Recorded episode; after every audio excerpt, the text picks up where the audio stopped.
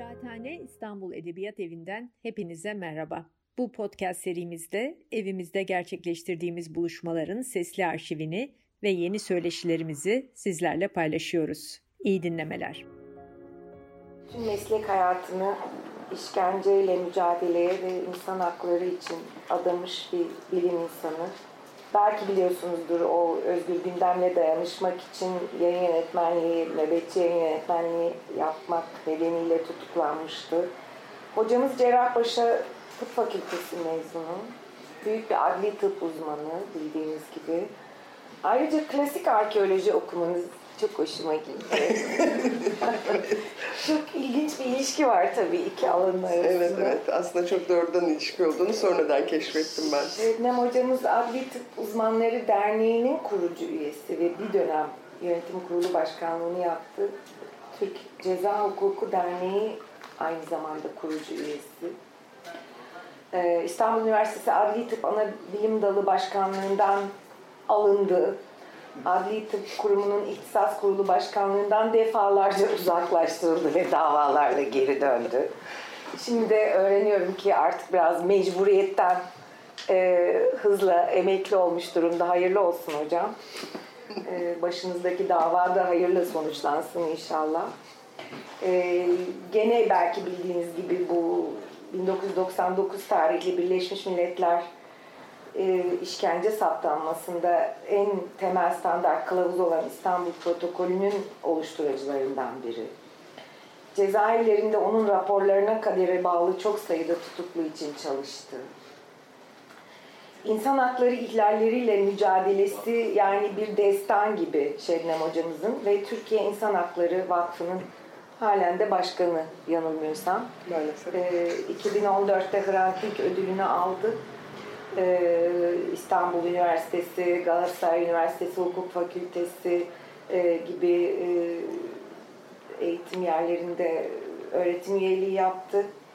Dediğim gibi bu son 5 yıl dedik çünkü sizin bu saha e, deneyiminiz çok derin hocam. Hem Türkiye'de hem yurt dışında. Şimdi bu ben tabii e, eskiden romantik bulurdum. Bu adli tıp dizileri vardır televizyonlarda. İngilizlerin, Amerikalıların yaptığı şeyler. Ama gerçek hayat o kadar romantik değil tabii. Korkunç şeylerle karşılaşıyorsunuz. Demin de bizimle bir ilginç düşünce paylaştınız. Belki dosyanızın açılmayıp görselleri göstermemek iyi oldu.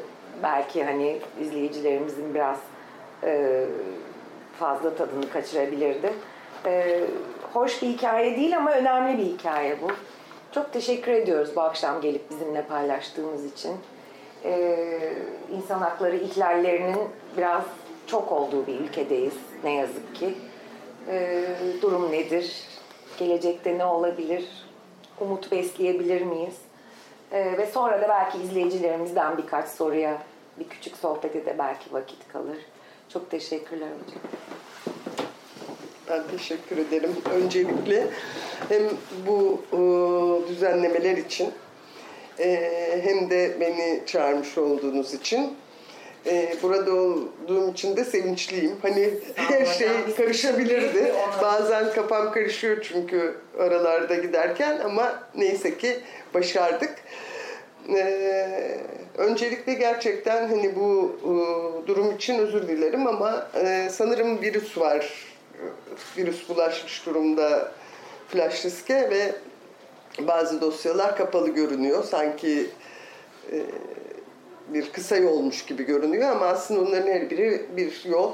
Ama açınca da diğer bilgisayara bulaşma olasılığı var. O yüzden e, bulamadık. Ama e, evet sonuçta ee, birkaç fotoğraf da gösterecektim bu son 5 yıla dair. Hani yaşanan ağır sürece dair. Onları belki göstermemek de daha iyi. Şimdi düşününce e, tabii çoğunlukla e, sağlık çalışanlarıyla e, ya da hukukçularla çalışıyorum ben. En çok da oralarda konuşuyorum. Hani edebiyat üzerinden insan hakları e, hani konuşmak belki o yüzden e, fotoğrafları olmadan olsa daha iyi olacak.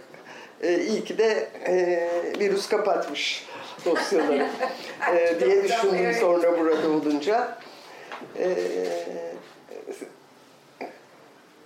şöyle edebiyat üzerinden insan hakları konuşacaksak e, Adorno'nun bir sözüyle belki başlamak gerekiyor. Auschwitz'ten sonra şiir barbarlıktır der ya. E, hani bu topraklarda da e, Auschwitz kadar büyük acılar yaşandı aslında. Ve belki bu son beş yılı konuşurken e, neden bu beş yıl boyunca bu kadar ağır hak ihlalleriyle karşı karşıyayız? E, onu da bir biçimde tanımlayabilir bu topraklardaki acılar. E, hani Osmanlı ile ilişkimiz olmadığını iddia ediyoruz. E, o yüzden hani 1895 ve ardından gelen 1915 Ermeni soykırımını belki hani bir geride bırakalım diyelim Osmanlı ile ilişkimiz olmadığı için. Kaldı ki çok da öyle olmadığını biliyoruz. Çünkü 1926'da e, Ermeni soykırımının mimarlarından biri, benim de meslektaşım Bahattin Şakir'in e, iadeyi itibarı söz konusu oluyor. Yani Cumhuriyet kurulduktan sonra 1926'da e, şahsın o soykırımın sorumlularından birinin, sadece birinin değil tabii o süreçte olanların hepsinin itibarı iade ediliyor Türkiye Cumhuriyeti tarafından. Dolayısıyla hani Osmanlı'dan bugüne çok da kesinti olmayan bir katliamlar zinciriyle karşı karşıya aslında bu topraklar. Ee, sonrası 1930'lar tabii ki biliyoruz genç cumhuriyet Almanya'yı gönlünce destekliyor aslında. Yani Auschwitz'in e, yanında duran bir tutumu var ve 1934'te Trakya pogromu oluyor. E, pogromun Rusça bir sözcük olduğunu da geçen hafta İsrail'de Filistin ve İsraillilerle işkence eğitimi yaparken öğrendim. Ee, onlar da Trakya pogromundan haberdar değillerdi. Çok ilginç. Hani biz pogrom diyoruz. Niye pogrom diyoruz buna dedim. Çünkü onlar da o sırada pogrom sözcüğünü kullandılar.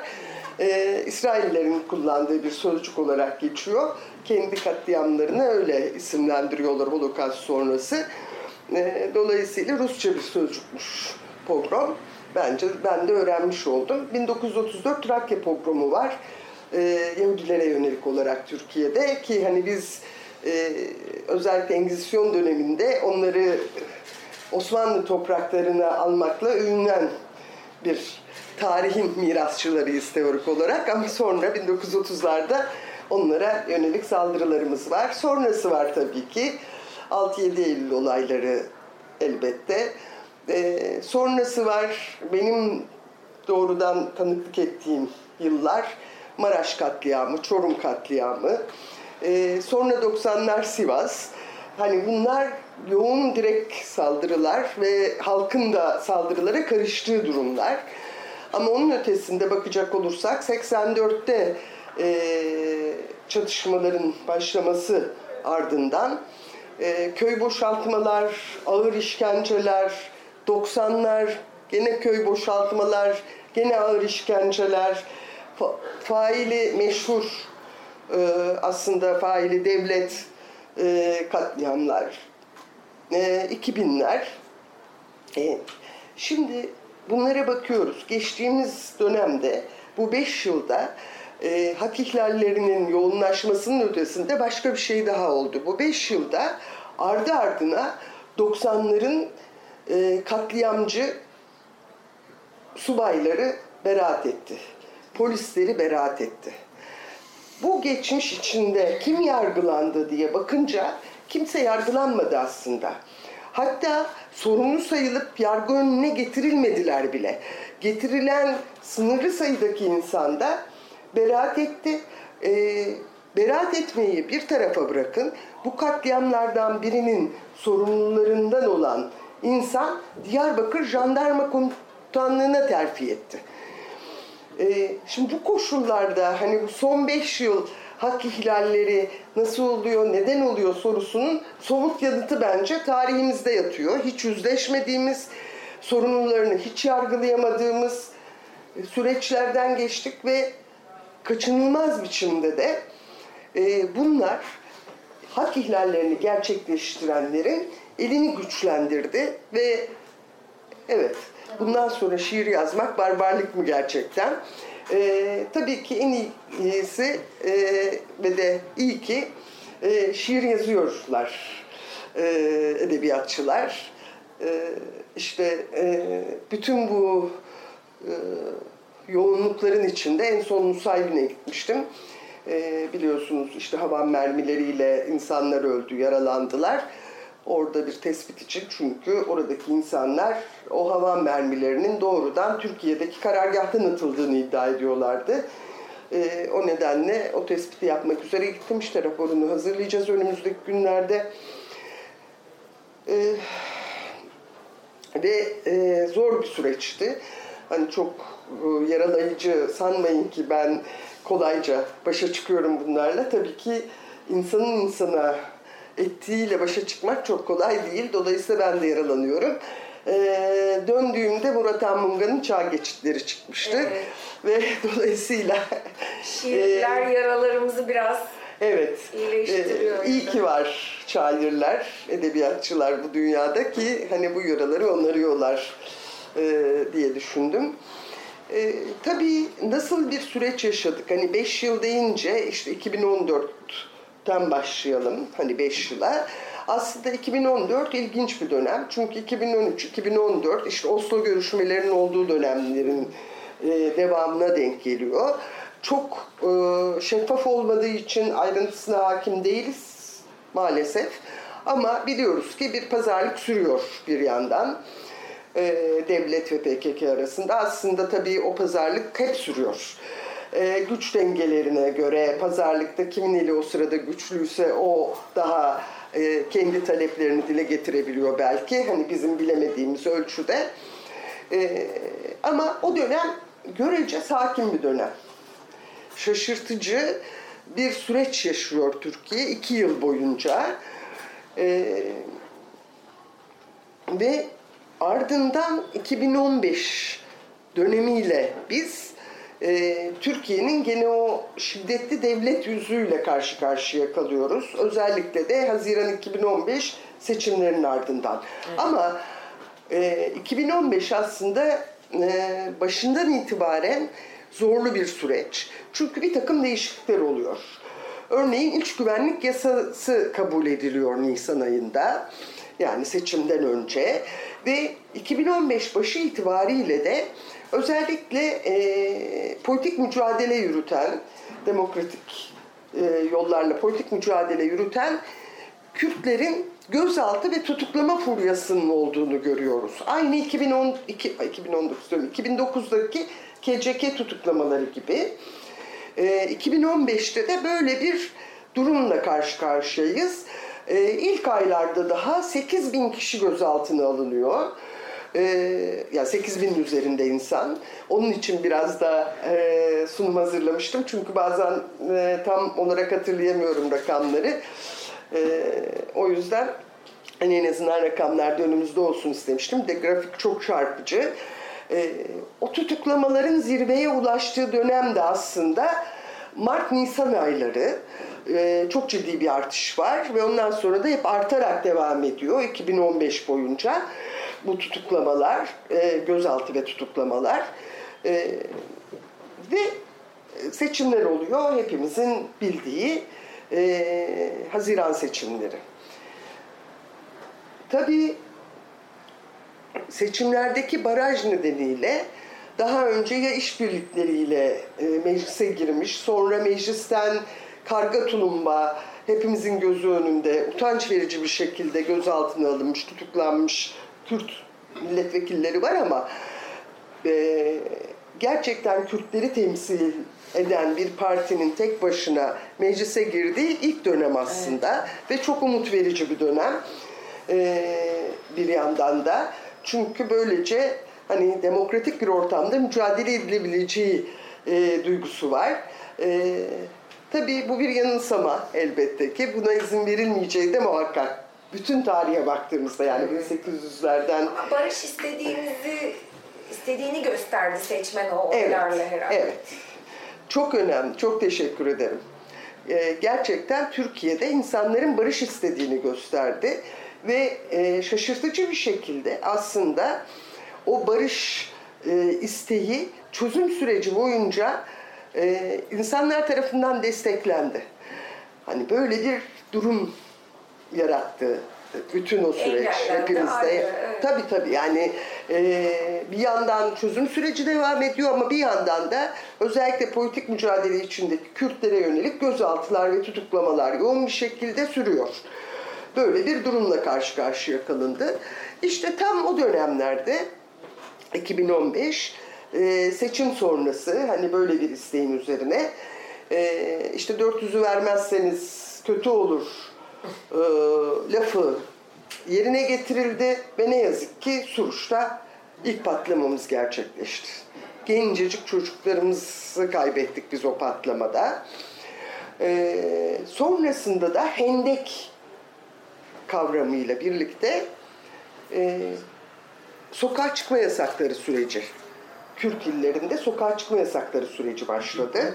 Ceylan İki polisin Ceylanpınar Aa, Ceylan süreci var. O Pınar'ımız var aslında tabii. hızlandırdı. Tabii.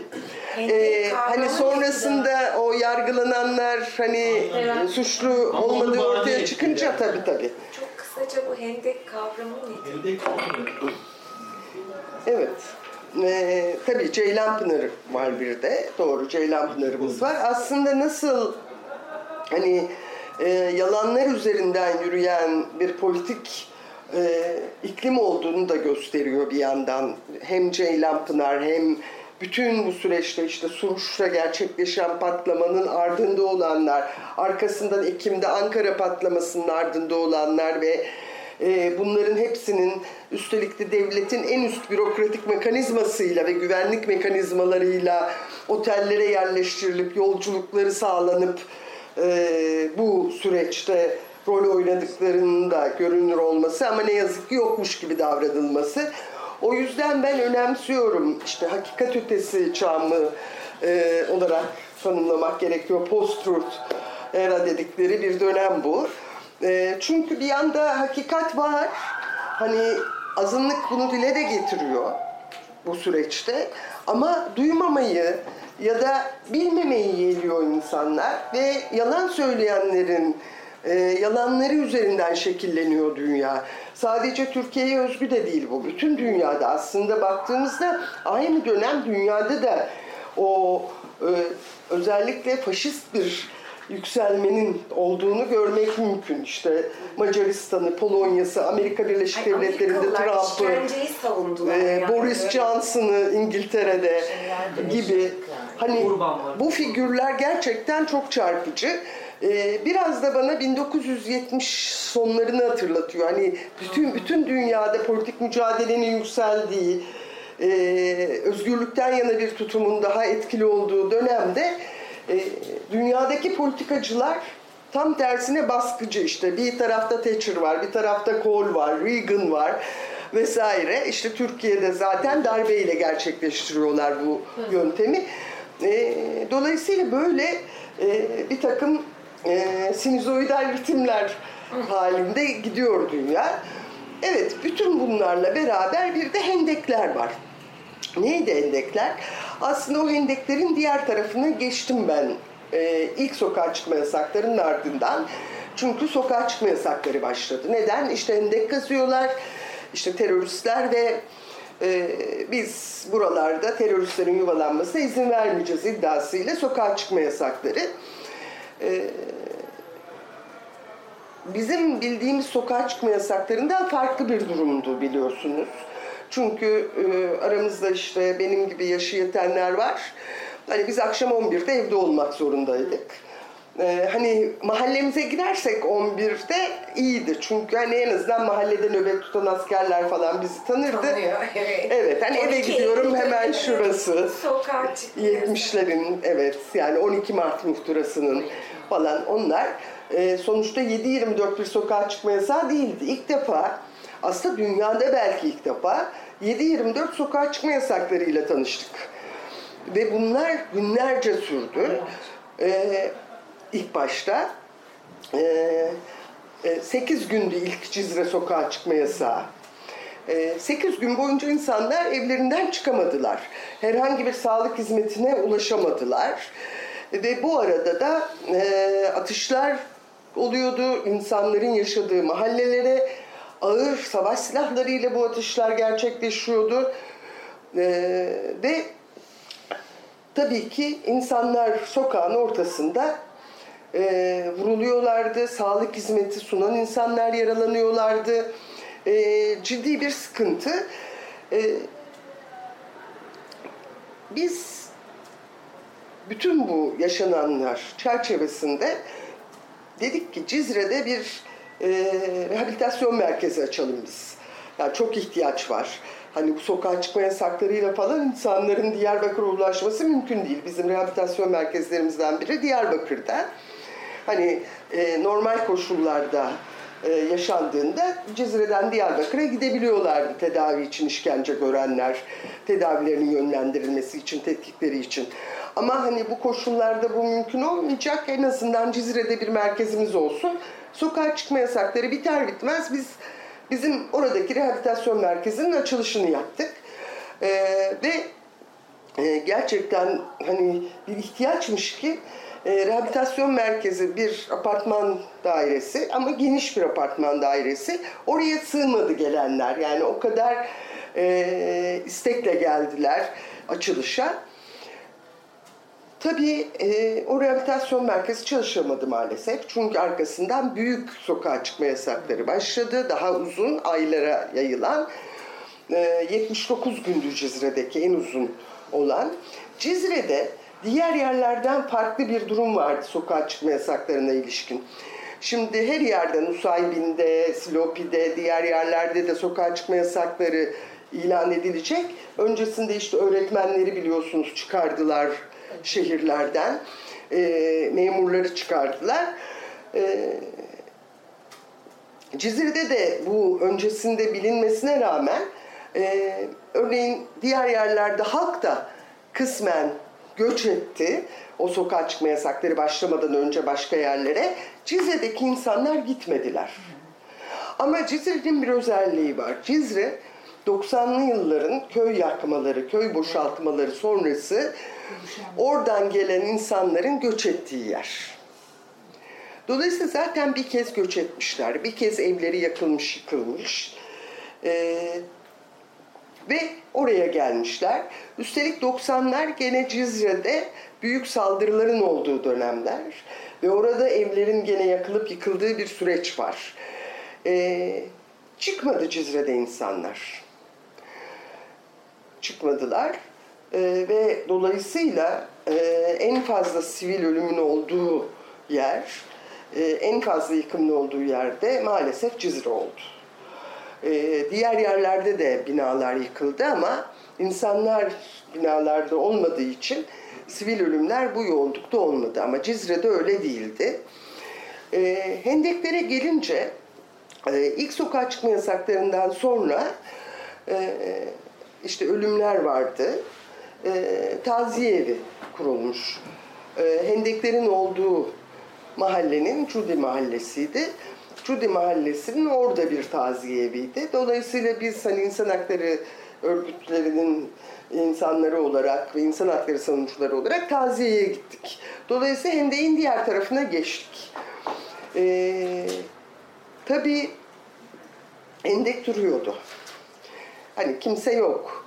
Ee, hani öyle belirgin bir şey yok. Tabii sokağa çıkma yasağı kalktığı için ama yer yer kalıntıları görebiliyorsunuz. Ee, örneğin perdeler var. Yani çarşaflardan yapılmış perdeler sokakta. Ee, bunlar neden diye sorduğumuzda o anda kullanılmıyor. Kadınlar diyor ki çünkü keskin nişancılar var. Ee, bizim suyumuz bitince komşudan su almak için geçerken bizi göremesinler diye onları astık, çarşafları astık. Yani sokak iki evin arasında perde gibi çarşaflar aradan geçiyorlar e, komşudan alabilmek için. E, çocuklar oynuyordu sadece hendeklerin orada. Ama çocukların oyunları e, bir kısmı işte hendeklerin arkasında Düşman mücadele şey, ediyor. evet. Bir kısmı hiçbiri olmak istemiyor ama birilerinin olması gerekiyor. Rol yapması gerekiyor. rol yapması gerekiyor. Kızılderili ve kovboy. Evet. Ateşlerden, Ay- yani- kaçmacı oyunları. Ateşten Evet. kaçma. Polis ya da askerler diğer tarafta. E, ellerinde tahta parçaları, işte dışın dışın yapıyorlar ama o dışın dışınlar e, kimlik olarak başka bir kimlik. Böyle bir hayat var orada. E, o hendeklerin arka tarafında, üstünde işte barikat diyebileceğimiz hendeğin kazıldığı, üstüne toprak, tabii önüne toprak, o kazılan topraklar yığılmış. Onların üstünde zıplaya sıçraya çocuklar oyun oynuyorlar. Ama oynadıkları oyunlar şiddete dair muhakkak ki hani kaçınılmaz olarak. Tabii bu hendekleri kazanlar kim diye düşündüm ben orada e, tabloyu izlerken. E, yaş olarak baktığımızda e, erken 20'lerinde hatta 20'nin altında çocuklar. Bunlar o 90'ların e, 2000 başlarının köyleri yakılan, göçe zorlanan ailelerin çocukları. E, aile yakınları faili meşhur e, olarak öldürülen çocuklar bunlar. Büyümüşler, genç olmuşlar ve tabii çok öfkeliler. Aslında ben onların çok öfkeli olduklarını da 2008'de de görmüştüm. Ee, 2008'de Şırnak Tabip Odası Mardin Tabip Odası'ndan ayrıldı. Eskiden Mardin e, ve Şırnak Tabip Odası olarak bütündü. Çünkü belli sayıda hekim olması gerekiyor bir bölgede bağımsız tabip odası açılması için. 2008'de sayı tamamlanınca e, Şırnak Tabip Odası ayrıldı ve ayrı bağımsız bir tabip odası oldu. Açılışını da sevgili İsmail Vesek yaptı. Vesekler Cizre'nin önemli bir ailesidir. E, yani en eski Cizrelilerden diyebilirim. E, İsmail de benden rica etmişti. O dönem işte bu toplu mezarlar açılabilir mi, açılamaz mı, ne yapabiliriz tartışmaları yürüdüğü için. Hani bir toplu mezar üzerine söyleşi yapar mısın tabip odası açılışı için dedi. Ee, ben de o, e, Cizre'ye gitmiştim. Dönüşte Mardin Tabip Odası Başkanı da geldi. Çünkü oradan ayrılmış Tabip Odası. Ee, onunla birlikte dönüyoruz. Tam dönüş yolunda Cizre'den Mardin'e gelirken yol taşlarla kesilmiş. Ama hani böyle üstünden geçiremeyecek taşlar değil. Hani şu büyüklükte falan taşlar yola dizilmiş böyle. 8-9 yaşında, 10 yaşında çocuklar taşların yanında duruyorlar. Yolu kesmişler. Yani 1990'ların e, sonlarındaki doğmuş çocuklar yol kesmiş. 2008. E, ne oldu, ne istiyorsunuz dedim ben camı açtım. Sigara ver dediler bana. Dedim ki ya bu yaşta sigara mı içilir? Ne kadar ayıp. Kamran da Türkçe olarak, hani çocuklar benimle Türkçe konuşuyor, o da Türkçe olarak yapmayın böyle. Çekilin yoldan bakayım dedi. Arabayı hareket ettirdi. Arabayı hareket ettirmesiyle birlikte arkamızdan taş yağdırdılar. Taşlardan biri arabanın arka camını parçaladı. Tesadüfen bize denk gelmedi. Onun üzerine Kamran arabayı durdurdu. Kamran dediğim arkadaşım da Gülser'den Yıldırım'ın kocası yani HDP milletvekillerinden. Aynı zamanda hani politik olarak da aktif insanlar, Kürtler, Kürtçe olarak fırladı. Ne yapıyorsunuz siz diye bağırdı. Tabii ben ne konuştuklarını anlamıyorum. Bu da aslında bu toprakların başka bir hak ihlali. Bu toprakların dillerinde konuşamıyoruz. Ee, sonra bana söyledi. Ee, Abi niye daha önce söylemedin Kürt olduğunu demiş. Aslında saldırı bana. Yani bir beyaz Türk olarak maalesef saldırıya uğrayan benim. Çünkü bana öfkeliler, haklılar. Çünkü onları yok sayan e, bir kimliğin mensubu olarak görüyorlar beni.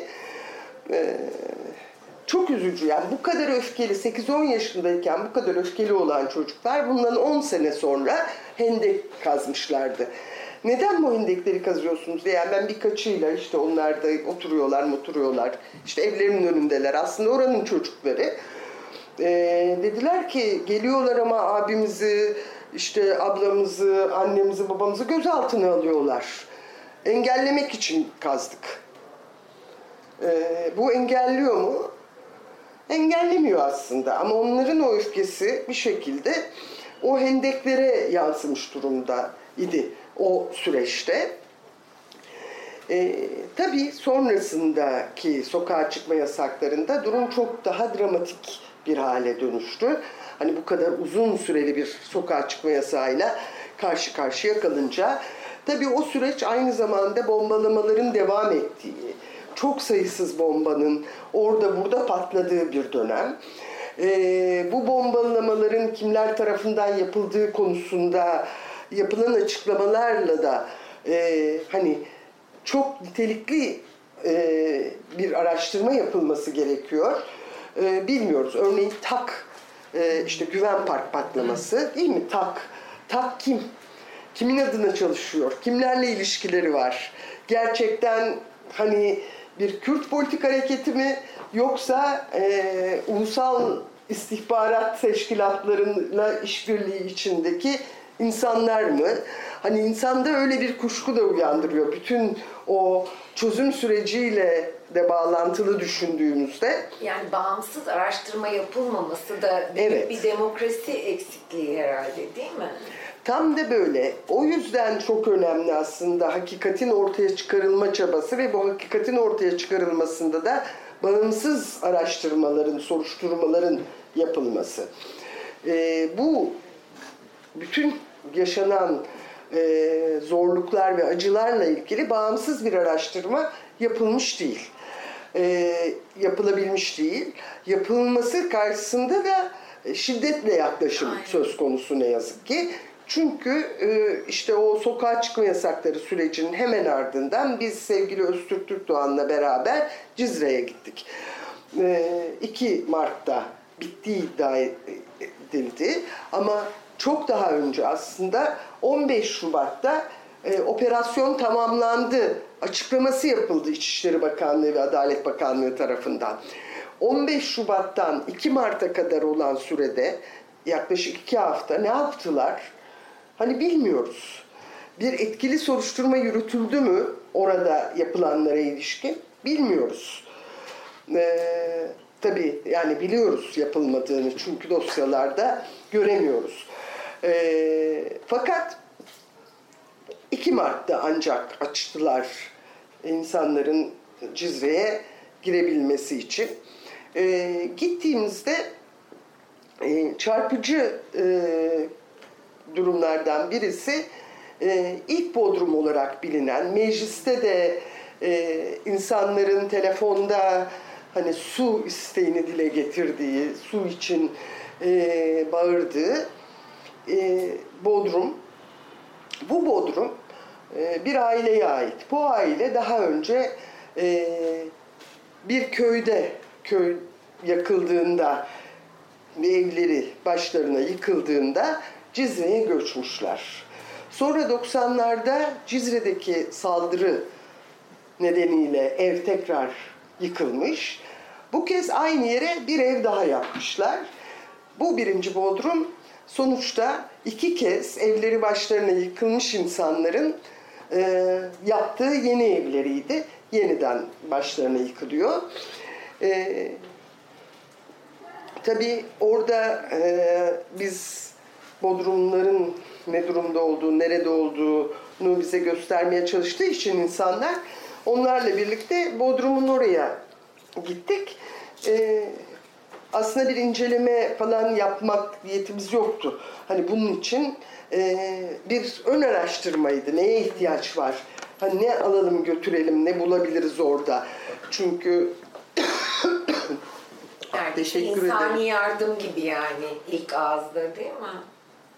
Yani biz bir acılarını paylaşmak, yakınları ölenlere başsağlığı dilemek. Hani ilk niyetimiz oydu insan hakları örgütlerinin başkanları olarak.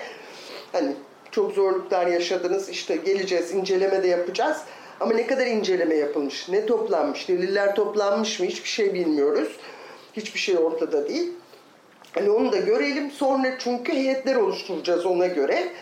Ee, hem oradaki insanlarla görüşme ve dolayısıyla onların öykülerini toplama hem de e, orada bulunan e, yıkıma dair bilgileri, verileri toplama düşüncesindeyiz. Aletlerle gelecek arkadaşlarımız. E, ama tabii insanlar e, bir an önce birilerinin bir şeyleri görmesini istiyorlar. E, bu bodrum bir tek girilebilir olan bodrum buydu. Üç bodrum vardı. Diğeri birisi tamamen moloz yerle bir edilmişti. Biri hani şu fotoğraflardan hatırlıyorsunuzdur. Üst üste sanki yıkılmış domino taşları gibi görünen bodrum. Bir de bu girilebilir durumda olan bodrum. E, dediler ki savcı buraya girmedi. Hani olay yeri incelemesi yapılması gerekiyor çünkü olması gereken o resmi kurum tarafından. Ne oldu burada? E, girmedi çünkü e, can güvenliği olmadığını söyledi. Polisler buradan cesetleri çıkardılar. E, belediye işçileriyle beraber. E, ama ne yaptılar bilmiyoruz. E, girelim dedik. Yani sonuçta o anda başımıza yıkılacak gibi görünmüyordu zaten. E, girdik. Tabii hiçbir şey yok yani bir normalde hani biz ölçeklerle gideriz.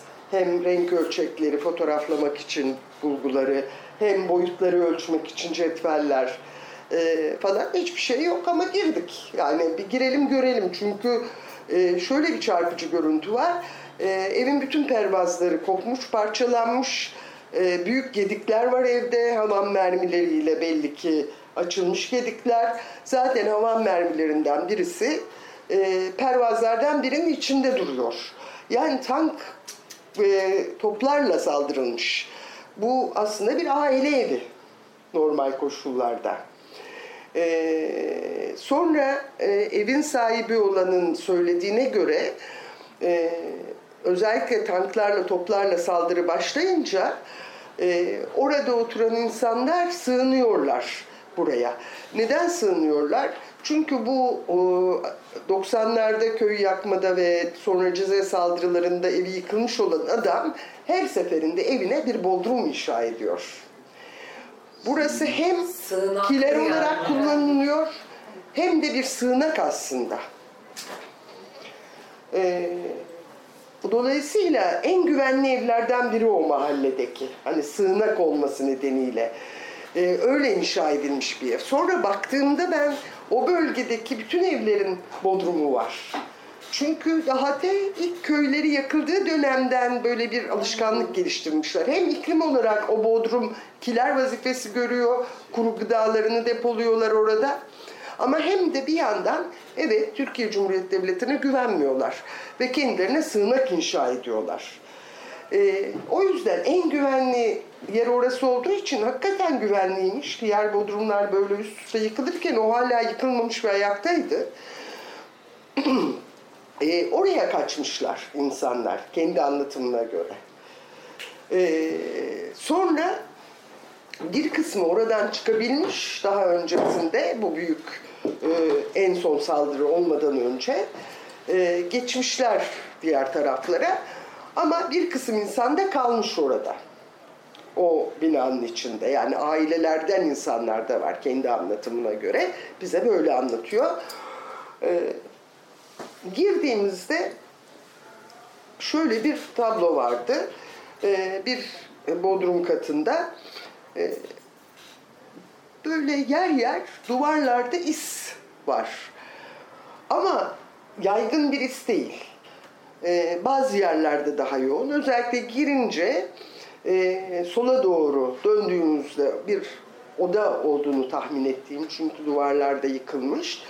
Ama oda olduğunu tahmin ettiğim bölüm tamamen simsiyah duvarlar. Yerler siyah, yerde sanki küçük böyle çakıl taşları gibi ilk başta hani oraya doğru gidince o çakıl taşı gibi gördüğüm siyah şeyler aslında yanık kemikler. Sonradan fark ettik. Tabii karanlık olduğu için çok görünmüyor. Cep telefonunun feneriyle ancak görebildiğimiz kadar. Sonra belki biliyorsunuzdur, tanıyorsunuzdur. Fatih Pınar var belgeselci. Ee, gerçekten çok önemli çalışmaları olan. Fatih de oradaydı. Fatih fotoğraflar çekti. Biraz da o elindeki kameranın e, flaşıyla biraz aydınlatmaya çalıştı. Öyle görebildik o kemik parçalarını. E, simsiyahtı o bölge. Halbuki girişte evet gene böyle duvarlarda yer yer siyahlıklar var parça parça ama yünler var yerde. Hani böyle bir yaygın yanık olan bir tarafta ama orta kısımda da yünler var. Girişinizin hemen önünde yanmamış. Kahverengi lekeler var yünlerin üzerinde. Sonra geriye dönük hani insanların o anlatımları, o meclisteki telefon konuşmaları, milletvekilleriyle konuşmaları bunların telefonlarla bilgi olarak bizlere gelince şunu öğrendik ki e, şilteleri söküyorlar. Kanaması olan insanlar var o patlamalarda yaralanmış. Onları e, kanı durdurmak için kullanıyorlar. evet. Tabii bunları hiç bilmiyoruz. Muhtemelen o kahverengi lekeler aslında kurumuş kan lekeleriydi. Tabii ben mümkün olduğunca insanlara aman dokunmayın diyorum. Yani bunların delil olarak toplanması gerekiyor. Kurumsal olarak delil zincirine uygun toplanması gerekiyor. Etkili bir araştırma ve soruşturma için. E işte dokunmayın ben fotoğraf çekeceğim. Sadece hani fotoğraflar bizim elimizde delil olarak olsun. Hani ben bunlardan birini bile alsam o delil zincirinin güvenliğini bozmuş olacağım çünkü. Ancak fotoğraflayabilirim ben resmi kimlikli olmadığım için. E, fotoğraflarken ve o tarafa doğru gidince e, tabii aslında benim özgür gündemden değil Cizre bodrumları nedeniyle gözaltına alınıp tutuklandığımı e, da e, ifade etmek gerekiyor. İşte e, Cizre raporu nedeniyle çünkü asıl sorun yaşandı. İşte o rapora geçen çocuk çenesini yerde buldum. Tamamen bir tesadüf. Çünkü e, hani ilk bakışta bana tabii bir adli tıp uzmanı olarak onun küçük olduğu ve bir çocuk çenesi olabileceği duygusu verdi çeneyi görmem. Ama bir ölçek yok. Hani neyle karşılaştıracağım diye düşünürken hani ne koyabilirim yanına?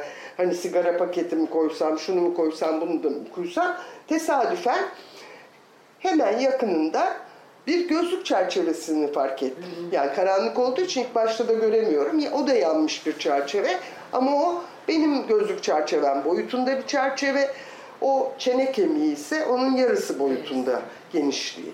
Dolayısıyla oradan yola çıkarak hani bunun e, 10 yaşlarında bir çocuğa ait olabileceğini söyledim ben raporda. Ee, ilk başta dediler ki tabii yani iddia zaten orada teröristler var yani çocuk yok, halk yok, siviller değil onlar teröristler. Ama oradaki insanlar da ya çocuk yok bize çocuk cenazelerini teslim ettiler dediler. Ama çocuk cenazesi diye teslim ettikleri cenazenin maalesef e, sonradan e, ben e, ölü muayene tutanaklarındaki e, tanımlara baktığımda gördüm ki bir erişkin kadına ait olduğu ortaya çıktı. Çocuğa değil. Yani çocuk cenazesi hiç teslim edilmemiş. Çocuk diye teslim ettikleri bir erişkin kadına aitmiş. O yüzden Yapamazlar, diyemezler. Hani çocuk cenazesi var. Evet. O nedenle değil mi? Evet, tabii ki. Yani zaten sivillere yönelik saldırı kabul edilemez. Ama şimdi tekrar e, 2015 Nisan'ındaki iç güvenlik yasasına dönüyorum. Ve ondan sonraki değişikliğe dönüyorum. Bütün bu tabloyla beraber baktığımızda aslında anlamlı. Şöyle bir düzenleme getirildi. Daha önce zaten kolluğun e, silah kullanımını rahatlatan düzenlemeler yapılmıştı küçük küçük de olsa. Ama o Nisan iç güvenlik yasası çok açık bir şekilde tanımlıyordu. E, sınırları olabildiğine genişletilmiş e, bir silah kullanım olanağı veriyordu kolluğa. Hani herhangi bir kuşkuyla karşılaştığında silah kullanabilir. Hani belli kuralları vardır onun, dur dersiniz, şu adımı yaparsınız, bu adımı yaparsınız, iş tüzükleri vardır. Bunları ortadan kaldıran bir düzenlemeydi o. Ve nasıl bir e, suça teşvik olduğunu da sonrasında gördük zaten. Nisan'a kadar e, kolluğun açtığı ateş sonucu ölen sivil sayısı 5. Hani bu da büyük bir rakam. 4 ayda 5 sivilin kolluk tarafından öldürülmesi rahat çünkü. Ama ondan sonraki dramatik bir rakam Nisan'dan Aralık'a kadar 217 sivil öldürülüyor kolluğun açtığı ateş sonucu. Yani bir suça teşvik açıkça yasa düzen, yasal düzenleme. Yani o 15'te değil mi? 15. 2015. Sonrası zaten çok dramatik biliyoruz. Seçimler var. Çünkü o seçimleri aldıktan sonra daha rahat hareket ediyorlar. Çok daha evet rahat ve zaten hani 400'ü vermezseniz başınıza kötü şeyler geliri hep beraber gördük. O 2015 e, sonrası Ceylanpınar diğer süreç e, sokağa çıkma yasakları. Tabii sokağa çıkma yasakları hani bitmiş gibi davranıyoruz biz bugün ama bitmiş değil. E, biz düzenli aralıklarla yaklaşık 6 ayda bir e, sokağa çıkma yasakları haritası, infografiyi yayınlıyoruz Türkiye İnsan Hakları Vakfı web sitesinde. Bilmiyorum hiç fırsatınız oldu mu, göz attınız mı? E, en son 1 Temmuz 2019'da yayınladık. Hala sokağa çıkma yasakları devam ediyor. Tabii büyük ölçekli değil. Yani o dönemde olduğu gibi hani Cizre, Silopi, Nusaybin gibi büyük e, şehirler değil ama mezralarda, köylerde pek çok yer güvenlik bölgesi ilan edildiği için gidemiyorlar. Yaylalara gene çıkamaz hale geldiler. Hani bir dönem Berçelan yaylasına gitmiştik kadınlar olarak. İlk yaylalar açıldığında sevinç içinde eee yaylalar gene kapandı insanlara. Dolayısıyla sokağa çıkma yasakları üstü örtük biçimde bugüne kadar devam ediyor. Bu sürecin e, en ağır iki olayı nedir derseniz birisi sokağa çıkma yasaklarıdır bu e, süreçte. Biri de bombalamalar tabii ki. O da bombalamaların bir parçası. Ee, evet. Belki hani ilk zaten şiddetin başlangıcı hani 2014 sonu e, Roboski diye de tanımlanabilir elbette ama ben onu hani bütün bu bombalamalarla yani sivillerin doğrudan sivillere yönelik saldırılarla örtüştürüyorum. Ee, tabii 2014 sonu aynı zamanda toplumsal bir kırılmanın da göstergesi bir yandan Roboski. Teşekkür ederim Nihan'cığım gerçekten. Ee, çünkü e, yılın son günlerine denk gelen bir acı bu. Ee, ve arkasından 31 Aralık e, yılbaşı kutlamaları var. Ee, bütün televizyonlarda yılbaşı kutlamaları yapılıyor ve e, yarısından fazlası çocuk insanlarımız öldürülmüş. İnsansız hava araçlarıyla yapılan gözlemler sonucu iddiasıyla. Ee, bu büyük bir yarınma aslında tabii ki toplumsal olarak. Yani hak ihlalleri boyutuna baktığımızda hak ihlalleri dünyanın her yerinde gerçekleşebiliyor. Ama toplumsal olarak bizim e, buna tep topluca tepki göstermemiz bir yandan da bizleri güçlendiriyor ve bir mücadele alanı açıyor topluma. Oysa biz o süreçte e, toplumun bir kesiminin, büyük bir kesiminin yılbaşı partileri yaptığını biliyoruz. Bu kadar büyük bir acı yaşanmışken bu topraklarda bu tabii ciddi bir yarılma bir taraftan. E, tabii beni e, yani insan hakları ihlalleri ile uğraştığım bütün bu süre içinde çok şaşırtan bir durum olmadığını da söylemeliyim. Çünkü bu yarılma hep var ne yazık ki. Bir kesim hani bütün bu acıları yaşarken e, bir azınlık buna karşı sesini çıkarmaya çalışırken e, aslında çoğunluk görmemeyi tercih ediyor. Dünyada da böyle. Evet. İnsan, insanın yapısı böyle. E, tabii insanın yapısından çok bence e, böyle bir mücadele e, çaba gerektiriyor. Ve mücadele aynı zamanda yaralayıcı da. E, oysa e, kötülük çok kolay. E, ve çok sıradan. Hani Ayman'ı hatırlayacak olursak birileri emrediyor, birileri yapıyor. O emredenler diyor ki zaten onlar terörist, anarşist, komünist, eşcinsel, trans, e, işte e, mülteci, Ermeni, Kürt, Ezidi vesaire, Arap, mesela şu anda işte Suriyeli mülteciler sorunu yani e, yaşadıkları e, savaş alanına sürülme halleri, herkesin bunu alkışlıyor olması, gitsinler e, bayramda gidiyorlarmış memleketlerine bari gitsinler ya evi kalmamış insanlardan söz ediyoruz. Hani ama böyle. O yüzden hani bir mücadele, direnç gerektiriyor ve çok yaralayıcı aynı zamanda sürekli bunu gözlüyor olmak. Diğeri gözlemediğiniz kötülükler sizi rahatsız etmediği için çok rahat bir yaşama biçimi. E, o yüzden kolay değil elbette. Hani böyle bir süreç. Ama bütün bunlar e, hani çok büyük e, acıların yaşandığı süreci tanımlıyor. Peki onun dışında tabii 15 Temmuz 2016 diye bir e, durum var. E, bir darbe iddiası var.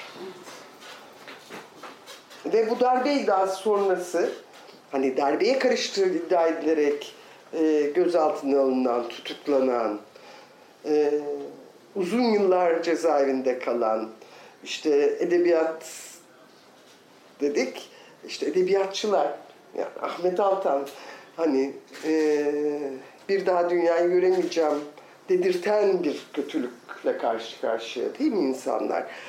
İşte e, beter olsun diyen bir taraf var. Nazlı Ilıcak hani çocukluğumdan itibaren e, önce anne babam tarafından nefret etmem öğretildi Nazlı Ilıcak'tan. Bir Cumhuriyet kadınıydı annem. Cumhuriyet Halk Partisi'nin aktif çalışanıydı. Kadın Kolları Bülten Komisyonu falan filan. Nazlı Ilıcak kötüydü. E, hakikaten yazılarını okuduğumda da e, işte Tercüman Gazetesi, Rauf Tomer falan vardı. Nefret, okurdum tabii yani ne diyorlar acaba diye biraz aklı vermeye başlayınca. E, e, bu nefrette haklılarmış yani hakikaten ben de sevmeyeyim falan dedim. Ama sonuçta e, hani 70'li yaşlarında bir insanı cezaevine kapatıp e, yalnızlaştırma ve bunu da e, bir darbe iddiasıyla eşleştirme hani tamamen akıl dışı. Hocam bu Önceki akıl dışı Evet. olanlar da ayrı tabii ki. bu linç, intikam, nefret kamplaşması, şiddetle insan hakları zaaflarımız arasında bir ilişki görüyor musunuz? E, muhakkak çünkü biz tabii e, bütün bu ilişkilenmeyi aslında başından itibaren o yüzden dedim hani 1800'lerden başlamak gerekiyor. Hani e, biz zaten ulus devlet kuruluş süreci itibariyle ağır bir travma olarak yaşamışız ulus devlet kuruluşlarını diye düşünüyorum kişisel olarak naçizane. Tabii bir adli tıpçı ve insan hakları mücadelesi olarak ne ilgim var hani tarih bilmem, şunu bilmem, bunu bilmem ama baktığımızda büyük bir travma olmuş. Yani ulus devletleri ayrılmaya başladıkça o ulus devletlerden ve onların temsil ettiği uluslardan nefretle e, yaşamışız. Evet. İşte e, Yunanlılar ayrılınca hani küsmüşüz. Sonra da yani küsmek tabii iyi huylu bir ifade. Nefret etmişiz. Evet ama Verdün'de savaşan Fransız askerlerinin kayıtları var. Bu Alman ırkı yok edilsin, izi kalmasın diye nefret. Sonra Mitterrand'la Kohl işte el ele tutuştular. Herkes birbirinden özür diledi. O iki ülke birbiriyle dost olabildi. Şimdi Ee, burada yani sistem bizde bir Ama bizde sistem hiç değişmiyor. Yani bir fabrika ayarları var bu toprakların. Yani çok ilginç hakikaten. hani e, 1800'de neyse aslında 2019'da da öyle maalesef. Hani ve bir devlet algısı var. Ben de anlamaya çalışıyorum yani ben çok politikadan anlamam sonuç Evet, olarak. alanınıza ilişkin Yani olan kısmıyla. ama evet. şunu anlamaya çalışıyorum ben de. Hani nedir buradaki sistem ki bu kadar kesintisiz devam edebiliyor ve bu kadar otoriteryen bir mekanizma üzerinden devam edebiliyor. Osmanlı'da benzer bir otoriteryen mekanizmaya sahip tebaa var.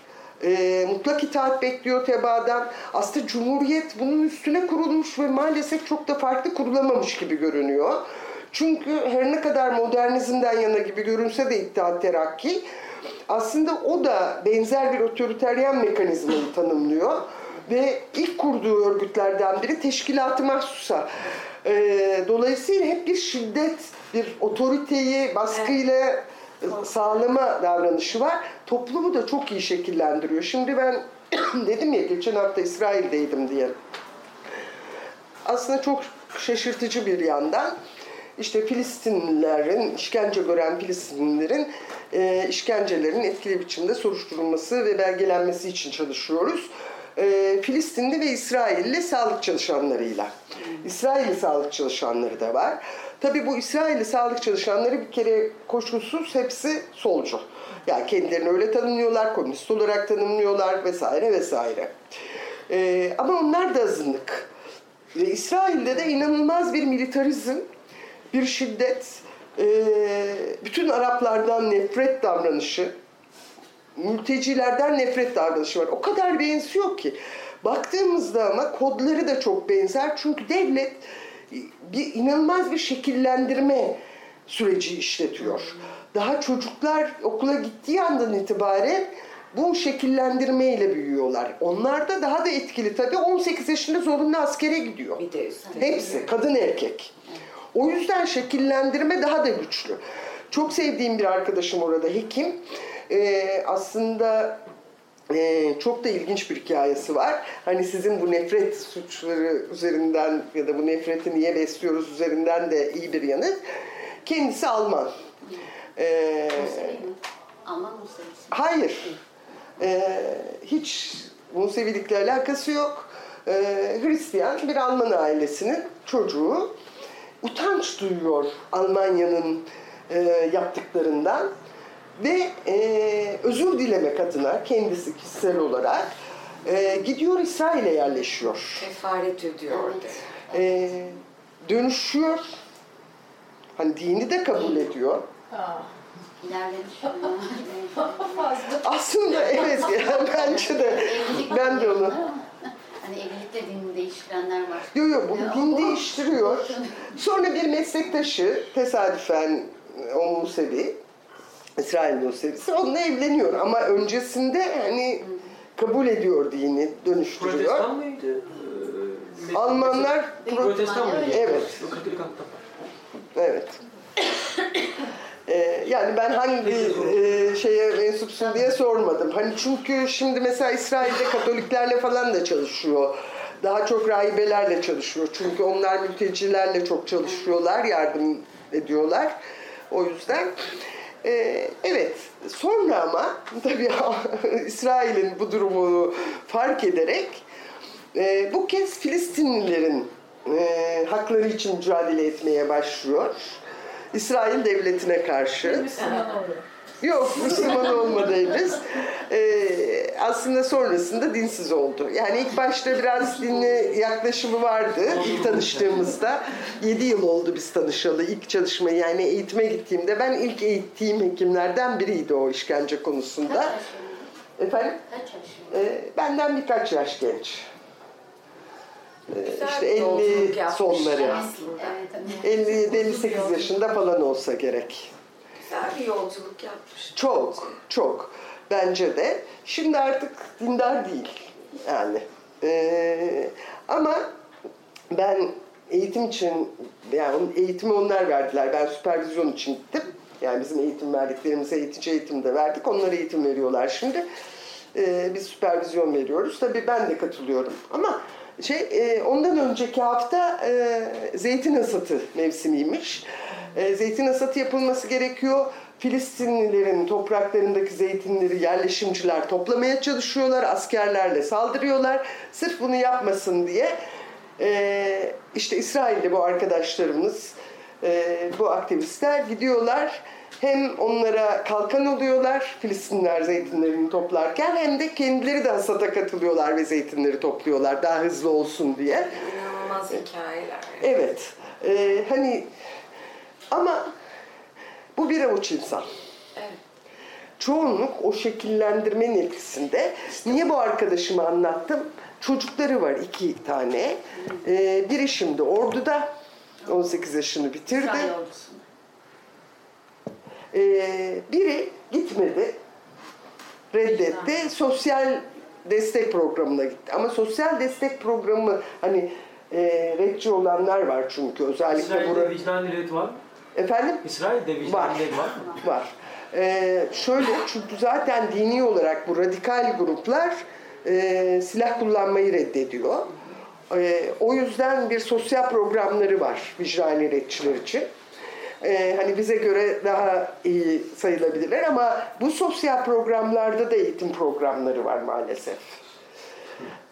Dolayısıyla eğitime katılmak zorundalar. Eğitim şekillendirici bir eğitim.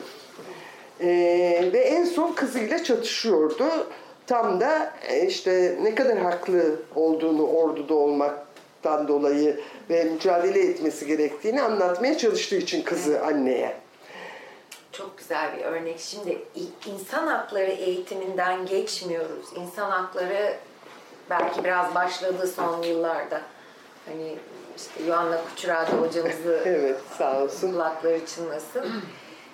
İnsan hakları bilincimiz yoksa o zaman bu işte beter olsunlar. Ee, Darbeden sonra insanların yani o linç kültürünün hortlaması beni dehşete düşürdü. Hala da çok tedirgin bir şekilde tedirginiz hepimiz toplumun Mutlaka. gidişat. O insan hakları bilincinin zayıflığıyla bu linç, nefret, kamplaşma, işte o beter olsun, hapse düşsün, ölsün, hasta olsun yani korkunç şeyler oluyor.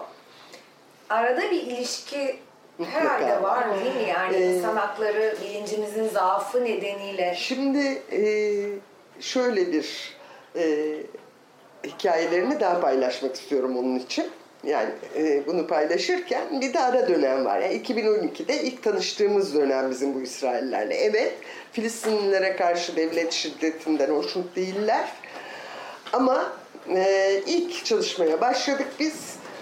E, işte işkence mutlak yasak diye. Başladım ben ama ya bombacıysa? Bütün katılımcılar tartışmasız. Kimler bunlar? Bir kısmı psikolog, bir kısmı sosyal çalışmacı, bir kısmı da hekim. Bir kere hekim biz yani ben kendi mesleğim olduğu için bizim çok somut etik ilkelerimiz var. Yani bombacıymış, bilmem neciymiş, düşmanmış. Bizim etik ilkelerimiz der ki savaş halinde bile düşman askerini tedavi edeceksin. Hani şimdi bakmayın devlet öyle bir yanılsama içinde teröristi tedavi etti. Onun için tutukladım Selçuk Mızraklı'yı diyor ya. Ee, hani bu bir hakikat değil. Tedavi Ee, Tabii ki tedavi eder. yani? Herkesi tedavi eder. Etmek zorunda zaten. Etmezse suç. Ama e, bunun için kanun hükmünde kararnamelerle insanları attılar. E, Diyarbakır'da, Mardin'de hani 2016 sonrası hani bir fırsat bilerek zaten Allah'ın lütfu dedi arkadaş. Yani bir Allah'ın lütfu e, kanun hükmünde kararnameleri ve dolayısıyla istemedikleri insanları atıp bütün kurumları yeniden yapılandırmayı getirdi. E, şimdi böyle bir yerden geldiler. Ama insan hakları eğitimleri yani sonuçta biz tabii çok mesleki bir eğitim veriyoruz. Yani bir e, kılavuzumuz var bizim Birleşmiş Milletler Kılavuzu işkencenin etkili soruşturması ve belgelenmesi konusunda bu kılavuz nasıl kullanılır, alanda nasıl çalışılır öğretiyoruz. Ama kaçınılmaz olarak bir insan hakları eğitimi aslında o. Çünkü işkencenin tanımından başlıyorsunuz. Ulusal ve uluslararası yasal düzenlemelerden, bütün bu uluslararası düzenlemelerin aslında insanı koruyan, geliştiren bu düzenlemelerin nasıl ortaya çıktığından söz ediyorsunuz. Ve kaçınılmaz olarak aslında bir insan hakları mücadelesi tarihi de anlatıyorsunuz onlara. Ben 1984 işkenceye karşı sözleşmenin çıkışını biliyorum. Nereden biliyorum? Çünkü o sözleşmenin yazarlarından biri Maria Calli, e, Yunanistan'da bir insan hakları mücadelecisi, bir hekim. E, o işkence tanımında e, çok büyük emeği olan bir insan. Dolayısıyla hani bunları paylaşınca işte Yoluna Kuçurade'nin şeyleri. Ama tabii bu kadar iyimser olmamak gerekiyor. Çünkü ne kadar insan hakları eğitimleri verirseniz verin, bütün bu hikayeyi, 200 yıllık süreyi eğer siz bu hak ihlallerini gerçekleştirenleri sorumlu kılmamışsanız, onlar için yargılama süreçleri işletmemişseniz ve zarar görenlere adalet sağlayamamışsanız istediğiniz kadar insan hakları eğitimi yapın fark etmez. Çünkü ne oluyor? Ee, insan hakları eğitimi yapıyorsunuz. Ama bir tarafta diyor ki 689 sayılı kararnameyle e, teröre karşı mücadele eden kolluk görevlileri işledikleri suçlar nedeniyle yargılanmaz. Buyurun bakalım.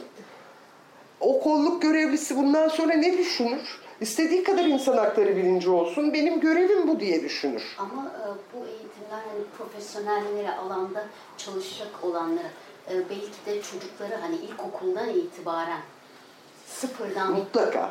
hani çevre eğitim konulmalı diyoruz ya zorunlu olmalı. Bu da öyle bir şey olmalı. Ama o bilinç kadar ancak, verin. ama o bilinç ancak gele gele o yasalar da değişecek. Yani af örgütünün 80'lerde sizde cezasızlık kültürü var. Bu cezasızlık kültürünü yok etmeniz lazım dediği günden bugüne cezasızlık kültürü daha da kuvvetlendi. Ve çok daha güçlü, evet. Çünkü artık İyice yasal hale geldi. Yani, yasal hale geldi. Yani bugüne kadar hep mahcup bir ifadeyle yani bizde işkence yok. Ay işkenceyi de nereden çıkıyor? Ya onlar müferit. Hani tek tek insanlar. Kötü insanlar onlar zaten derdi. Ve üstünü örtmeye çalışırdı devlet. Hani her şeye rağmen. Hani hafiften bir mahcubiyet vardı. Ve gene de arada hani birkaç tane e, böyle günah keçisi bulur. Onları yargılar, cezalandırırdı. E, bunları biliyoruz. Hani e, ben en azından kendi rapor verdiğim davalardan biliyorum. Örneğin biri Limter İş Sendika Başkanı Süleyman Yeter'in işkenceden öldürülmesidir. Onun işkencesinden sorumlu olduğu e, söylenen e, polislerden bir tanesini yargıladılar, ceza verdiler. E, ama pek çok insan var orada. Çünkü tek başına yapmıyorlar işkenceyi, birlikte yapıyorlar. Ama Adil Serdar Saçan, yani isim olarak söylüyorum, Adil Serdar Saçan bütün o işkencelerin yöneticilerinden biridir o dönemlerde. E, Ergenekon diye bir şey yok, Aa, nereden çıkarıyorsunuz deyip akladıkları adamlardan biri maalesef bir işkenceci. Hani akladıkları başkaları da var. Tabii ki haksız yere bu arada bütün şeylerde haksız yere içeri attıkları, Maalesef, evet. e, içeride ölümüne neden oldukları, adil bir yargılama süreci işletmedikleri pek çok da insan var. Tam da bunun için yapıyorlar zaten, bunu bulandırmak için. Dolayısıyla devletin yapısı böyleyken ve toplumu böyle şekillendirirken hani ilkokuldan başlayan eğitim ne kadar etkili olabilir? Hani bu biraz daha farklı bir sürece ihtiyaç gösteriyor. Daha etkin bir mücadele alanı yaratmak gerekiyor. Hani duyarlı olan insanların etkili bir mücadele sürecinde yer alması gerekiyor. Her şeye rağmen e, ses çıkartmak gerekiyor. Örneğin e, önümüzde önemli figürler var. Cumartesi anneleri aynı Plaza del Mayo anneleri gibi çok önemli bir yerde duruyorlar. Tabii onlar ne kadar destek görüyor Plaza del Mayo'lar e, ayrı mesele. Hani orada da bir cezasızlık kültüründen söz etmek gene mümkün. İşte arşivleri 50 yıl boyunca açmayacağız kararı da dahil olmak üzere. Dolayısıyla devletlerin işledikleri suçlarla yüzleşmeler kolay olmuyor. Ama bunu sağlamanın yolu toplumda e, daha etkili bir mücadeleyi mümkün kılmaktan geçiyor. O yüzden hani sadece sağ olun hani insan hakları mücadelesinin içinde sadece bizle yani benle ya da benden çok daha etkili işte Eren Keskin'le işte hayatını neredeyse bu yolda kaybetmek üzere olan Akın abiyle olmuyor bu işler. Alandan doğru bir hak mücadelesine ihtiyaç var. Bulunduğumuz her yerden hak mücadelesine ihtiyaç var. Tabii bu kadar şekillendiren bir sistem içinde hani nasıl farklılıklar gelişebiliyor? Gelişebiliyor aslında. Ee, o yüzden belki hani e, mucizenin sıradanlığını da düşünmek gerekiyor bu anlamda. Hani Arendt'in tanımıyla hani evet kötülük sıradan ama e, bir mucizeyle ve insan hakları mücadelesi içinde çok sayıda insan yer alabiliyor. Onu değerlendirmek gerekiyor. Tabii e, son dönem hakikaten inanılır gibi e, değil. E, tümüyle korkutmaya, sindirmeye dönük bir devlet yapısı var. E, tabi bu kadar şiddetin olduğu, devletin bu kadar şiddetli olduğu yerde eril şiddetin çok yükseldiğini görüyoruz. Çünkü devlet eril bir yapı. Hani bütün bu ataerki içinde. E, dolayısıyla eril şiddetin çoğaldığını e, ve e, ev içi şiddetin arttığını görüyoruz. E, tabii bir de e, bütün bu şekillendirmenin içinde yer alan, askerliğini yapan erkeklerden e, işte kolluk olarak çalışan ve şiddet uygulamalarına devletçe cevaz verilen erkeklere e, bunlar gittiklerinde huzur içinde yaşamıyorlar. Yaralı olarak dönüyorlar evlerine her biri. E, Cizre katliamından dönenler de yaralı olarak döndü. Yani orada çok sayıda insan öldü. Biliyorsunuz 300'ün üzerinde sivil ölüm var orada. E, her şeyin ötesinde. Hani e, binin üzerine çıktı o süreçte 2015-2016'da ölen kolluk, militan ve sivil sayısı ki o tarihe kadar sivil ölümleri bir yıl içinde bir elin parmağını geçmezdi. Hani 2015 yasa değişikliğine kadar sonra birden arttı. E, bu insanlar da şiddet uygulayanlar da yaralı dönüyor. Ve onlar bu kez o şiddeti evlerine taşıyorlar, çocuklarına taşıyorlar ve şiddet çoğalıyor. O yüzden hepimiz birbirimizden nefret ediyoruz. O yüzden hızla birbirimizi linç etme davranışı geliştiriyoruz. Ee, bunu da göz önüne almak gerekiyor aslında. Ee, hani biz tabii işkence görenlerin rehabilitasyonuyla uğraşıyoruz. Ama e, bu insanların rehabilitasyonuna yönelik de bir takım adımlar atılması gerekiyor. Ee, biliyorum ben GATA'da vardı rehabilitasyon merkezleri. Ne kadar sağlıklı yürüyordu bilmiyorum. Çünkü o rehabilitasyon farklı bir rehabilitasyon. Ee, o yüzden hani e, şiddet duygusunu rehabilite edebilecek yani o yaşadığı şiddeti ve sonrasında yaşadıklarını e, rehabilite edebilecek bir program çok geliştiremiyor olabilirler. Ama bunların aslında alanın profesyonellerince oturulup düşünülmesi gerekiyor. Çünkü toplum açısından çok zor. Amerika Birleşik Devletleri'nde Irak işgali ve Afganistan işgali sonrası e, böyle bir çalışma yürüttüler. Hani ne yapabiliriz bu geri dönenleri diye. Hani biraz daha biliyoruz çünkü hani Vietnam dönemindekinden daha fazla biliyoruz şimdi ruhsal değişiklikleri. Hani benim alanım değil ama hani ruhsal ruh sağlığı çalışanlar insan eliyle gerçekleştirilen travmalarda çok daha donanımlı. Amerika'da bunun için programlar oluşturdular. Buradan gelen insanların çünkü özel bir takım kişilik özellikleri taşımaya başladıklarını ve bu özellikleri çocuklarına kadar yansıttıklarını hatta yakın çevre komşularına kadar yansıttıklarını gösteren çalışmalar yapmışlar. Ee, bizim de bunlara ihtiyacımız var yani bu kadar ağır. O zaman bir- orada da bir erozyon var. Yani bu araç olarak kullandığı çocukların yani gidip insanları öldürttüğü çocukların ruhsal yarasını rehabilite etmek için önce devletin kötü bir şey yaptığını kabul etmesi lazım. Evet. Halbuki İşte- devlet kötü bir şey yaptığını kabul etmiyor ki. Hep bayrak İşte onun için sallayıp çok zor. Vatan millet Sakarya halinde o sarmal değil mi? O söyle, onu Ee, söylediniz. evet. Ee, bir de şöyle bir sorun var. Devlet yaptığının kötü bir şey olduğunu hiç düşünmediği gibi ona karşı çıkanları e, düşman olarak tanımlıyor. Bu süreçte düşman olarak tanımlanan çok fazla insan var. Meslek örgütleri düşman olarak tanımlandı. Savaşa karşı çıktıkları için, sokağa çıkma yasaklarına karşı çıktıkları için, işte barış akademisyenleri e, bu suça ortak olmayacağız dedikleri için 3 senelik bir e, eziyet süreci yaşadı. Hani hayatımız Çağlayan'da geçti son 3 yılda e, hepimizin. E, dolayısıyla zaten düşman olarak görüyor. Afrin m, yapmayın bunu dedi diye insanlar hakkında soruşturmalar açıldı, davalar açıldı. Şimdi Barış Pınarı adındaki o garabet için aynı şey söz konusu. İnsanların evleri basıldı işte e, ve tabii bir de demokrasiye dair e, süreç yani zaten bu ülkede demokrasi olduğunu söylemek mümkün değil ama hani demokrasiymiş gibi yapılan ve seçimle gelen insanların görevlerinden alınması. Hani sokağa çıkma yasakları döneminde kayyumlarla tanışmıştık.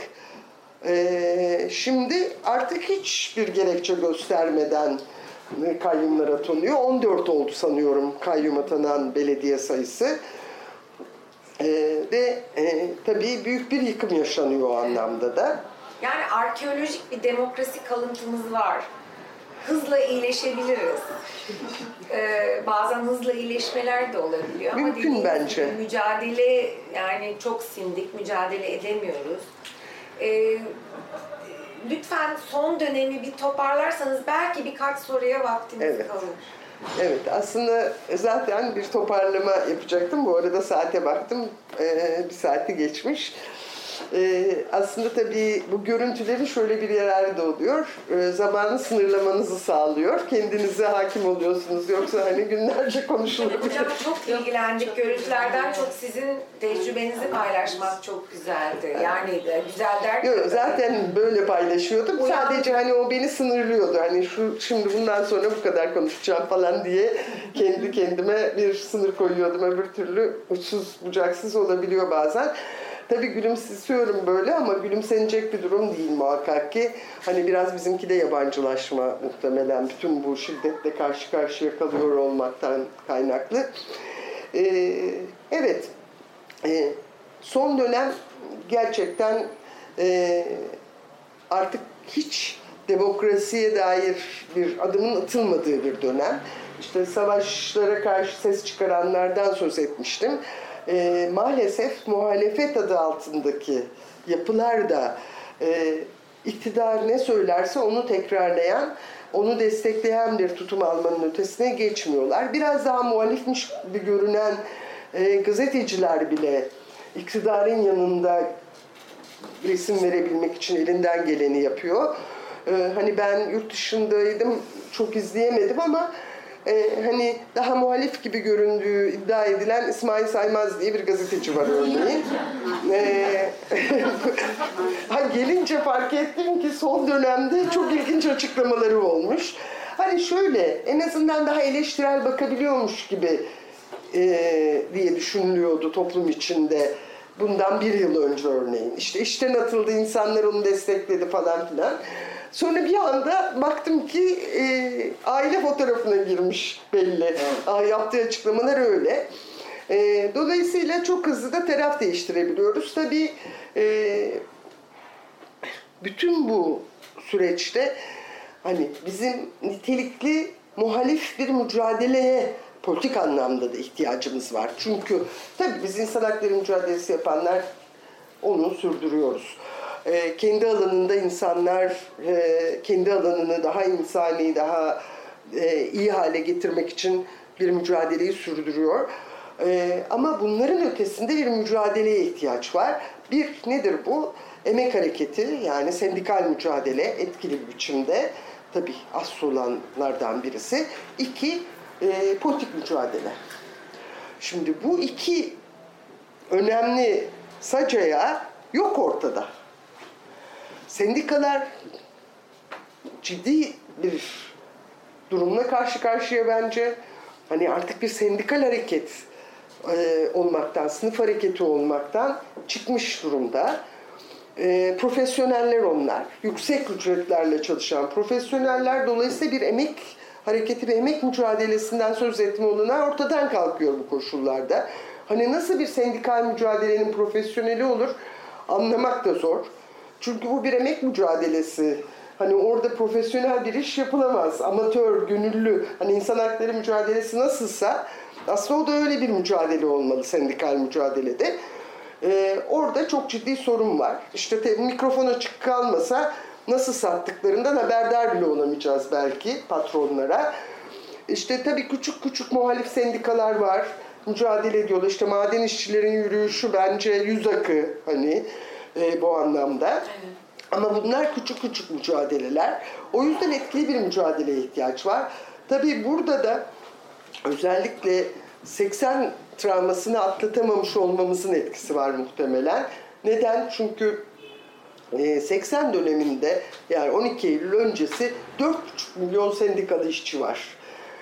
E, fakat 80 öyle büyük bir darbe vurmuş, öyle bir travmatik etki yaratmış ki bugün itibariyle hani bağımsız sendika diye tanımlayabileceğimiz sendikalardaki üye işçi sayısı 600 bini geçmiyor. Üzerinden 30 yıl geçmiş. 30 yıllık sürede e, maalesef gele gele onda bir ne düşmüş sendikalı, muhalif sendikalardaki sendikalı işçi sayısı. Burası bir ayrı yıkım. Diğeri ise bizim maalesef Cumhuriyet Halk Partisi'ni sosyal demokrat, hani ehvenişer bir sosyal demokrat muhalefet olarak algılamamız. Oysa böyle bir şey yok. Olmadığını da çok açık gösteriyorlar son dönemde.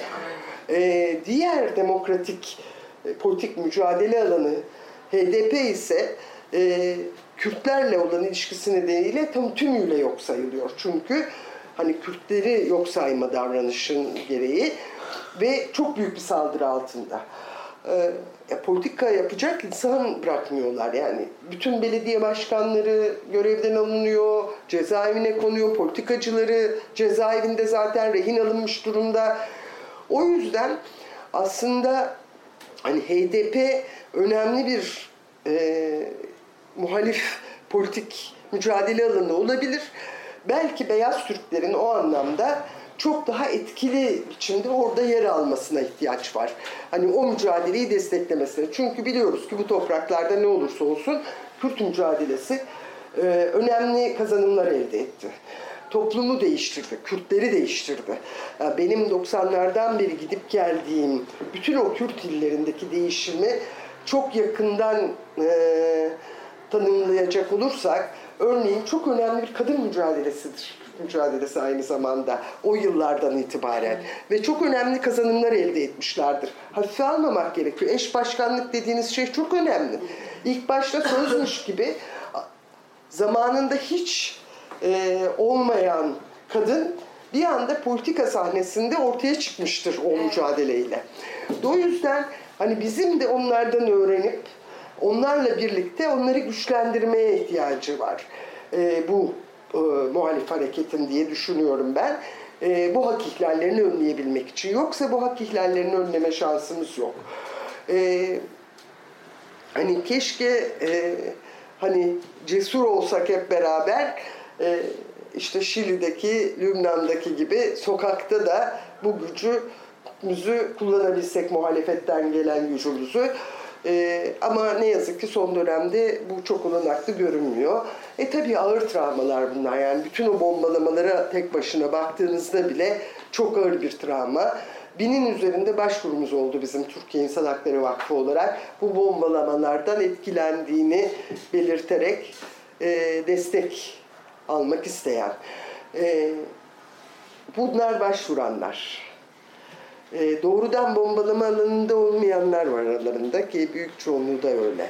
Sadece haberdar olmaktan dolayı, dolayısıyla hepimiz o haberdarlıktan dolayı yaralıyız. E, kolay değil. 1 Eylül Dünya Barış Günü'ydü bu sene. Kartal'daydı. E, katılıma baktığınızda hani kocaman bir hani bu kadar baskının karşısında hani barış e, sözünü daha da çoğaltır insanlar ve katılır diye düşünüyorsunuz. E, alan sığmaması beklenir. Hani sendikalar var, meslek örgütleri var, politik örgütler var falan. E, alan bomboş. Ama baktığımda ben Kartal'daydı miting. Ben de ilk çocukluk yıllarımı Kartal'da geçirdiğim için orayı biliyorum. Sahil boyu kafeler vardır. Aslında miting katılımcısı insanlar. Ama hiç miting alanına girmemişler. O kafelerde oturuyorlar. Birbirleriyle selamlaşıyorlar. Aslında eyleme gelmişler ama alanda değiller. Neden alanda değiller? Çünkü topluca öyle bir alanda bulunmak çok ürkütücü geliyor insanlara. Her an bir bomba patlayabilir duygusu. Kendi aralarında konuşmalarında da geçiyor bu üstelik. Böyle bir iklimdeyiz. O yüzden e, belki e, farklı ürkütücü olmayan ama etkili olabilecek yaratıcı başka yöntemler bulmalıyız bu mücadele alanı içinde. Hani sokağa çıkmak değil ama belki başka alanlar. E, o yüzden Hrant Dink Vakfı'nı saygıyla selamlamak istiyorum. Son sözüm de öyle olsun. E, Kayseri'de yapmak istedikleri toplantı yasaklandı. İstanbul'da yasaklandı. Sonra Kayseri mantısı e, atölyesiyle bütün yasakları aşabilme olanağı aldı. O yüzden bence biz yaratıcı olabiliriz. Öyle bir genetik kodlamamız da var bir yandan. Böyle davranalım ve farklı yöntemler bulalım diye düşünüyorum. Hocam ee, muhteşem bilgilendirdiniz bizi. Uyandırdınız. Ee, biraz üzüldük ama umutlandık da bu son sözlerinizle. Var olun, iyi ki varsınız. Ama umarım yani işte doktorlar var, aşçılar var, sağlık şeyleri var, bir de insan hakçılar var gibi böyle uzak bakmayıp biz de herhalde dediğiniz gibi bir şey, bir arayışa girmek zorundayız. Çok teşekkür ediyoruz.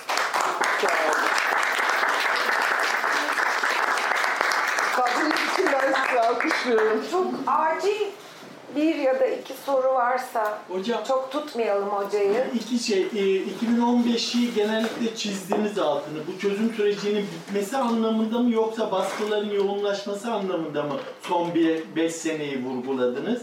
Bir soru o. Bir soru da hendekleri şöyle tanımladınız, siz tanımladınız. Öfkesi olan gençler kal. Halbuki PKK'nın o zaman böyle bir politikası vardı. Öz yönetim ve kentlerin savunulması diye. Yani onu ondan ayırırsak o zaman orada bir takım gençlerin öfkesini kusmuşlar gibi algılarız ki bu oraya denk düşmüyor gibi geliyor bana.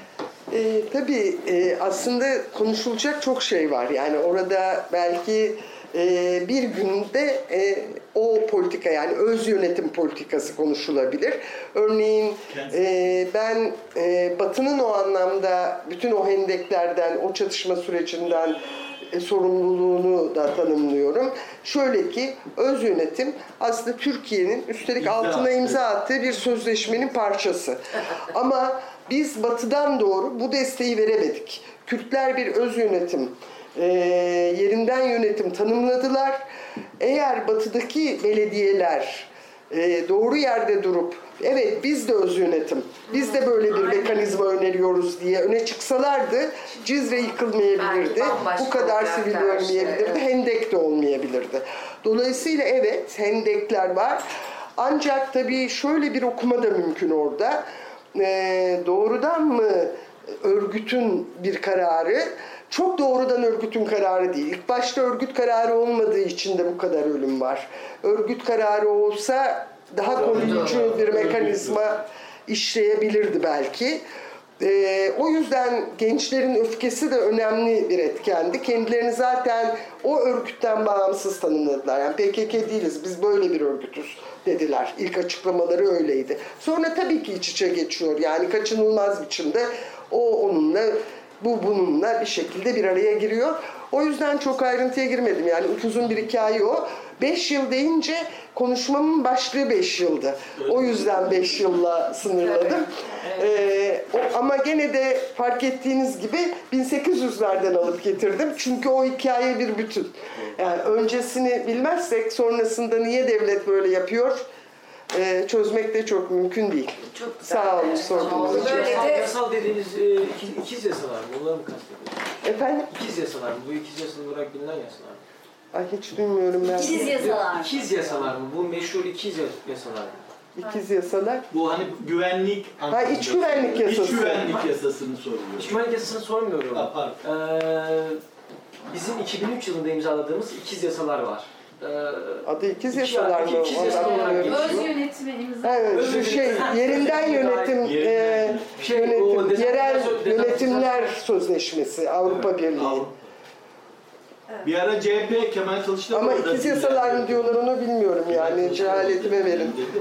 Öyle mi onun adı? Yani Ben bilmediğim içindir. Olabilir yani ben bilmiyor olabilirim. Ya ben politika ile çok doğrudan, yani real politika ile ilgilenen biri değilim bu ilişkileri arada. çok güzel kuruyorsunuz Hakikaten. hocam. Yani o bilimsel zihin ilişkileri çok güzel kuruyor. Bilmiyorum. Çok teşekkür ediyoruz. Başka türlü Gerçekten kurulabilir. çok aydınlatıcı ve her şeye rağmen oldu. cesaretlendirici Neyse ben de bir şöyle şey. kalsın. Çok teşekkür Sağ olun. Ben teşekkür ederim güzel sözleriniz için, varlığınız için. Birlikte olmak çok güzel.